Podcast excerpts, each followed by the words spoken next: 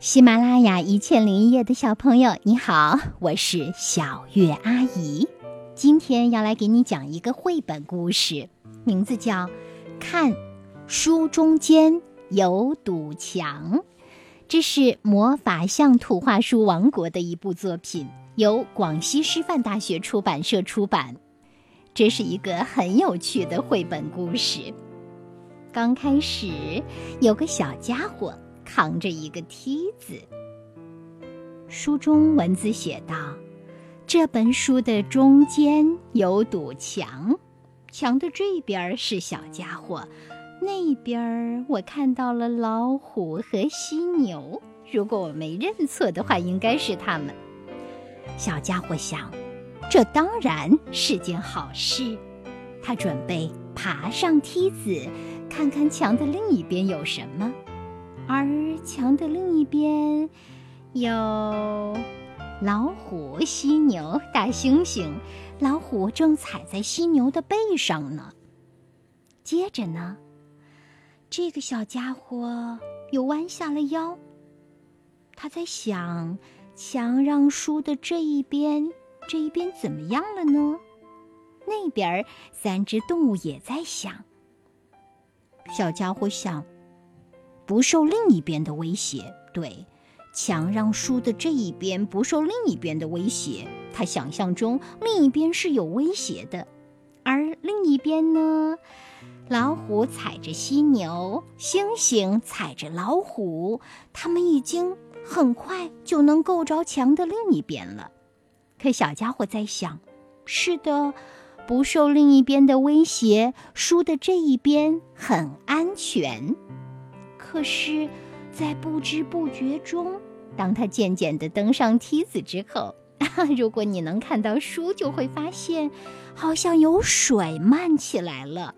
书的另一边呢，三只动物没站稳，猩猩、老虎快要摔下来了。小家伙还在想，另一边就不同了。另一边，三只动物好像感觉到了什么威胁，正在往后跑呢。小家伙在想：那边应该有一个食人怪吧？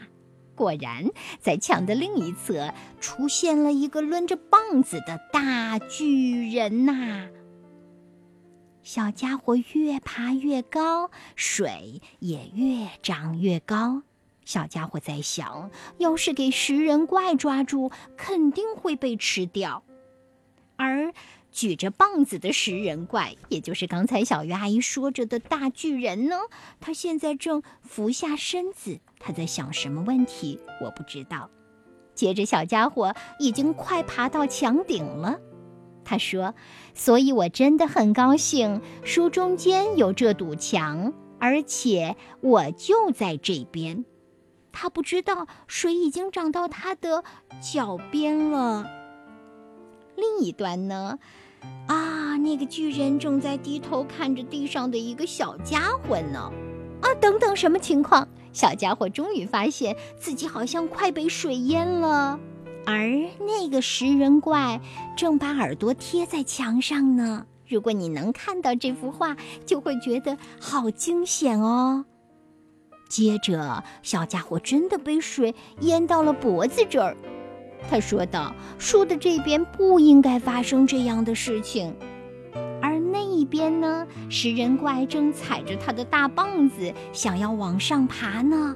他爬呀爬，然后把手伸到了墙的这一边，拎住了小家伙的脚。”嗯，小家伙已经完全被淹到水里了。幸好食人怪那个大巨人及时赶到，于是他就把小家伙拎到了墙的另一边。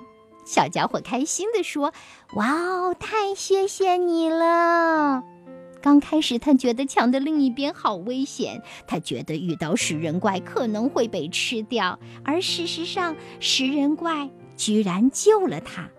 可是，当他踩在地面上的时候，却还在想：“哎呀，完了，我到了树的另一边了。”因为他想象树的另一边是充满危机的。然后他指着那个巨人说：“你就是那个会吃掉我的食人怪吗？”哈哈哈哈！其实我是一个善良的食人怪。还有，你知道吗？书的这一边很好玩哦。呵呵呵呵快来，我带你到处逛一逛吧。憨态可掬的食人怪就笑眯眯的要带着这个小家伙到处逛一逛呢。而在小家伙原先所待在的那个地方。哎，如果你能够看到图，就棒极了。一只大鱼和一只小鱼，它们之间可能有故事要发生。你猜，大鱼把小鱼怎么了？总之啊，后来我告诉你吧，大鱼闭上了嘴。那你能猜到，呃，那边小鱼怎么了吗？好吧，我们还是暂时放下。好，这边小家伙想了想，说：“嘿，食人怪，等等我。”于是，食人怪带着小家伙来到了这边的丛林世界。小家伙坐在犀牛的背上，就像一个将军。他真的好开心哦。有时候，我们把不知道的世界想象的很可怕。这本书，可爱的图画书，就告诉我们：书的另一边，也许有另一种风景，或者什么呢？你可以亲自去读一读这本书，记住书的名字叫《看书中间有堵墙》。对，读书其实是一件有些费力气的事情，还要花时间。但是你们不觉得，读过书、听过书的孩子就会变得不一样吗？变得有智慧、有力量。对，所以小鱼阿姨建议你一定要多多来听我给你讲故事，多多亲自阅读适合你的图书，好不好呢？小鱼阿姨呀，在喜马拉雅及电台等各个平台上给大家讲了八千多个音频呢，都等着你来听。你可以搜索小月阿姨哦，小是春晓的小，月呢是月亮的月，你记住了吗？好啦，谢谢你，祝你阅读愉快，晚安，宝贝。